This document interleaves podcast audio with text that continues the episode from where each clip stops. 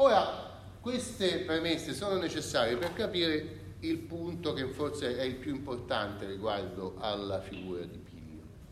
Ed è, eh, ed è la rispondenza della dottrina, cioè dell'insegnamento del professore, in questo caso il professore che è stato chiamato dal comune di Modena, che gli ha pagato tutti i debiti, che gli sta pagando lo stipendio anche quando non lavora, anche quando non insegna, no? cioè il comune che vuole la presenza di questo eh, giurista all'interno della città.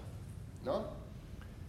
E questo giurista cosa fa? Comincia a eh, studiare le consuetudini che governavano le concessioni di beni, perché il feudo questo è, concessioni di beni a qualcuno dietro la promessa di fedeltà.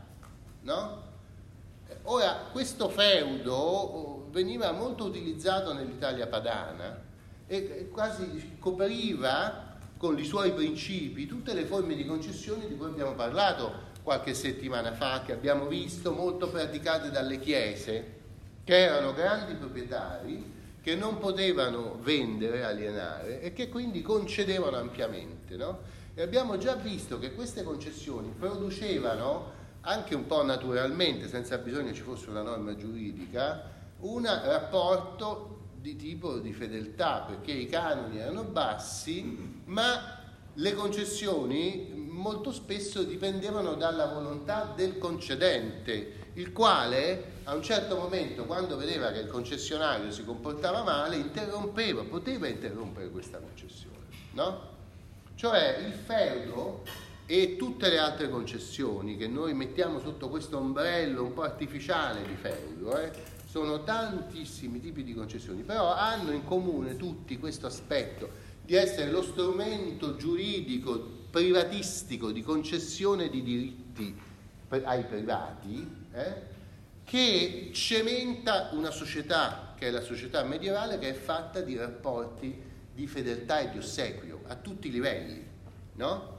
tu sei fedele a me sia che sei un povero contadino, sia che sei un importante nobile che è fedele al re, no? Sei fedele perché tu campi o bene o male, ma comunque campi grazie al fatto che io ti ho dato qualche cosa. Cioè la, con, la concentrazione della ricchezza e della proprietà terriera in poche mani e spesso sono mani ecclesiastiche, mh? Hm?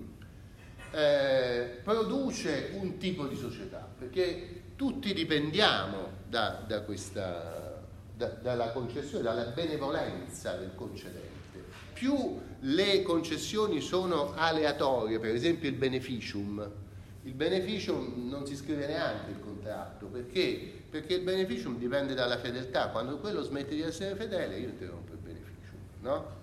Va bene? Ci sono poi tutte norme, infatti Roberto Dall'Orto ce le racconta. Quando è che io posso dire sì, effettivamente è stato infedele? Quando è che qualcuno dice ah ma quello mi ha levato il beneficio ma io non ho fatto niente di male, no? Da chi vado? Vado da un giudice. E il giudice applica delle consuetudini. Cioè dice eh, che cosa hai fatto tu? Ma io non ho fatto niente. E, il Signore dice non è vero, non è che, che non ha fatto niente. Io l'ho chiamato perché dovevo fare la guerra contro il mio vicino e quello faceva finta di non esserci, si è nascosto, eccetera. Mi sono scocciato e gli ho levato il beneficio. No? Discussione, ma basta, quello si giustifica, dice ma io non c'ero perché mi ero ammalato, no? e, e così via. Bisogna qualificare l'atto che configura l'infedeltà. Di nuovo c'è il problema, vedete, del fatto che si discute, no?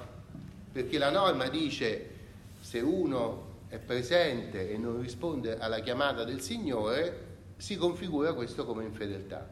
Ma sarà presente? Qual è il fatto? C'era veramente presente? È arrivato il messaggero del Signore a chiamarlo, gli ha parlato oppure non ha parlato con lui, ha parlato con la moglie, la quale si è dimenticata di dirglielo. Che cosa è successo? No? Ecco, il fatto è sempre importante per poter applicare poi la norma.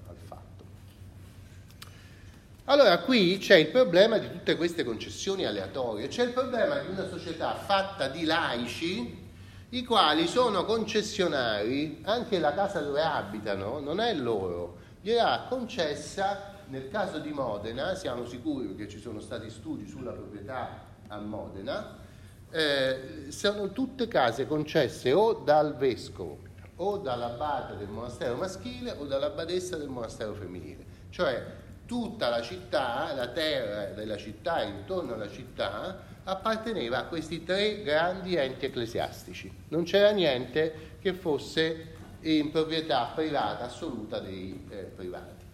Ora questa situazione poteva andare bene finché mh, la città era più o meno spopolata, era popolata di gente che non aveva i mezzi e dunque doveva stare eh, molto, eh, diciamo, osservare molto tutta la fedeltà nei confronti del, dei concedenti, no?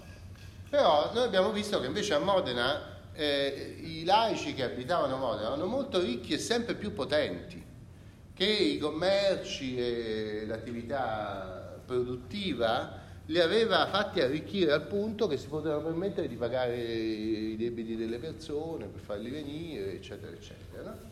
E questi qua che cosa volevano? Loro volevano poter disporre delle loro cose, delle cose che avevano, dei beni immobili dove abitavano, delle terre che coltivavano, volevano che fossero come loro e non che fossero eh, in concessione, dipendenti dalla volontà del concedente. No?